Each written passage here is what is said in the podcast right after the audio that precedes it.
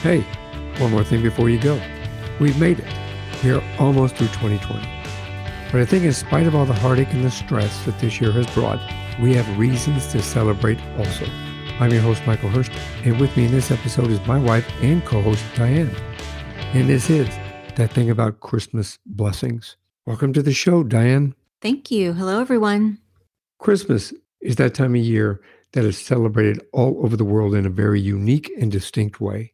Unfortunately, in the past, it's gotten convoluted by commercialism. 2020 has been an unprecedented presentation of negativity, sorrow, loss, and more because of what we've gone through this year. It's been a terrible year for many, many people. It's been very stressful. It's been very aggravating and it has been very depressing. But we have hope. And the hope is coming at the end of this year and at the beginning of next. I think that people have started to come back to the real meaning of what Christmas is. Yes, definitely. It's about family, it's about friends, it's about celebrating what we have within our lives and being grateful that we have it. Yes, it is the celebration of the birth of Christ, but I think you're also about to give a quick history lesson that didn't it evolve from a pagan ritual? Matter of fact, it did. In ancient Rome, there was a feast called Saturnalia that celebrated the solstice. What is the solstice? It's the day that the sun starts coming back. The days start getting longer, and most of the traditions that we have that relate to Christmas involve the solstice. Eh, it was kind of celebrated in ancient Rome, and it actually landed on December 25th. So when Christianity became the official religion in Rome, it made sense. The gift giving, the candle lighting, the singing, as well as the decorating our houses grew from this pagan celebration and then became what we now know as Christmas. And it still lands on December 25th officially. Yeah, I love all those things. And, you know, the tree and everything, our Christmas tree tradition also evolved from the same rituals as the evergreen trees signaled the return of life and light, as the winter solstice meant the days were starting to get longer. Yeah, I think history shows that they kind of got started hanging. I think they, I think it was apples. So they started hanging apples on these trees. So, like when you see the red balls on the green trees, it kind of it's supposed to emulate that. Mm-hmm. It kind of looks like that. So you kind of get the picture. So now we celebrate the idea that life and light are coming back into the world, just like the end of this year. Um, we've had a very, very terrible year. This is the new solstice. It just happened. The planets aligned kind of uniquely this year. We got to watch them. That was pretty cool. Yes, it was. Wish we had a telescope. Yeah, we did. We tried it with binoculars and it kind of worked. Sort of. but that just means Christmas is is the end of the year, but it's the beginning of something coming around the corner and is celebrated by Christians all over the world. And although Christmas is a joyous time of year, we have to remember that there are those out here, especially this year and during the pandemic, that have lost members of their family or their friends or colleagues, and they're no longer seated at the table. So, for those of you that are looking across, sorry, those of you that are looking across an empty chair, um, you have our thoughts and prayers. We hope that you continue to heal from your loss and have faith that you can build a better year. So, Christmas, Hanukkah, or any other religious opportunity that you celebrate during this time, we should remember that it is a reflection of who we are, what we believe in, in love, in family, unity, and friendship. It is a time for forgiving, as well as the time for receiving. And, you know, as we think about this season of giving, we should think about what would our world look like if we showed up and gave all year long? What kind of impact can we make across the world every day? We believe, at least I'm, I'm saying we as in Diane and I, and the rest of our family, we believe that we can truly affect positive change. And no matter how much we put forth, our wish for this holiday season is that we embrace this opportunity to show love and abundance throughout the entire year and embrace the feeling that giving creates and puts into play.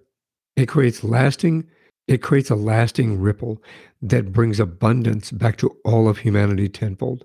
And with that regard, uh, I would like to say, just from a personal note, how impressed I have been in watching everything transpire since March in the amount and the number of people and businesses in kind hearts that have reached out and have made an impact on the hungry and the homeless and the people who are without and those who who lost their jobs and who were unable to feed their families.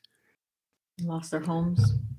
Many people you know have been evicted. There's a lot of people out there who are facing eviction still and everything is so uncertain um you know i'm i'm grateful every day that um, we're in a, a pretty decent spot ourselves. I know there's many many people who aren't and i feel for them every day.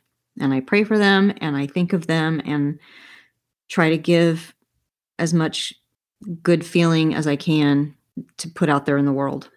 And we watched that. We watched that with with the individuals that were in the food lines and in feeding people and making dinners for them and filling boxes so that they could drive up and take a box of food home that fed their families. And yeah there, there was restaurants that were losing their own businesses but um you know they'd have extra food and maybe they weren't able to sell that food to customers because of this but they took that food and they made meals and gave the food away to those who needed it so, yes, I'm very impressed with the fact that humanity has come together in spite of what's been going on, in spite of the negativity, and in spite of the aspect of loss in the incredible amount of loss that we have suffered throughout this last year.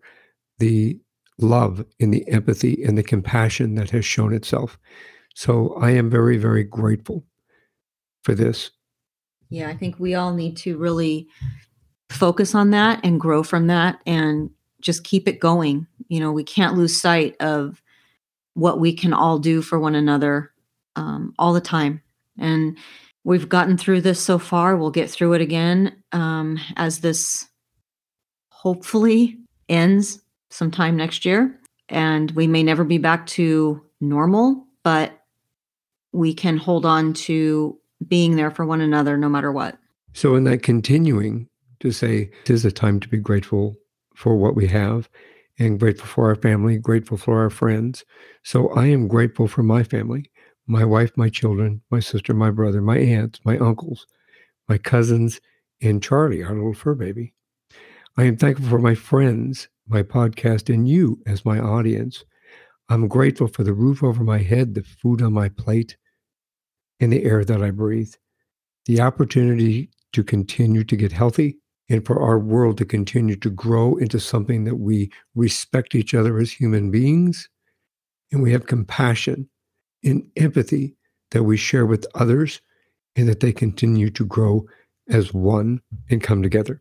So, Diane and I would like to wish you all a very Merry Christmas, a Happy Hanukkah, Happy Holidays, and a fantastic New Year because it's going to be a bright, positive, new year come January 1st.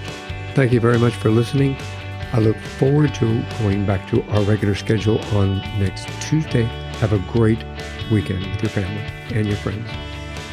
Thanks for listening to this episode of One More Thing Before You Go, a unique conversation about life. If you like our show and want to know more, check out our website at beforeyougopodcast.com. That's beforeyougopodcast.com. Tell your story share your expertise, contribute to the blog, and subscribe to the newsletter. You can find us as well as subscribe to the program and rate us on your favorite podcast listening platform. And one more thing before you go have a nice day, have a nice week, and thanks for listening. One More Thing Before You Go, a unique conversation about life podcast, is a creation of One More Thing Productions, established 2010, all rights reserved.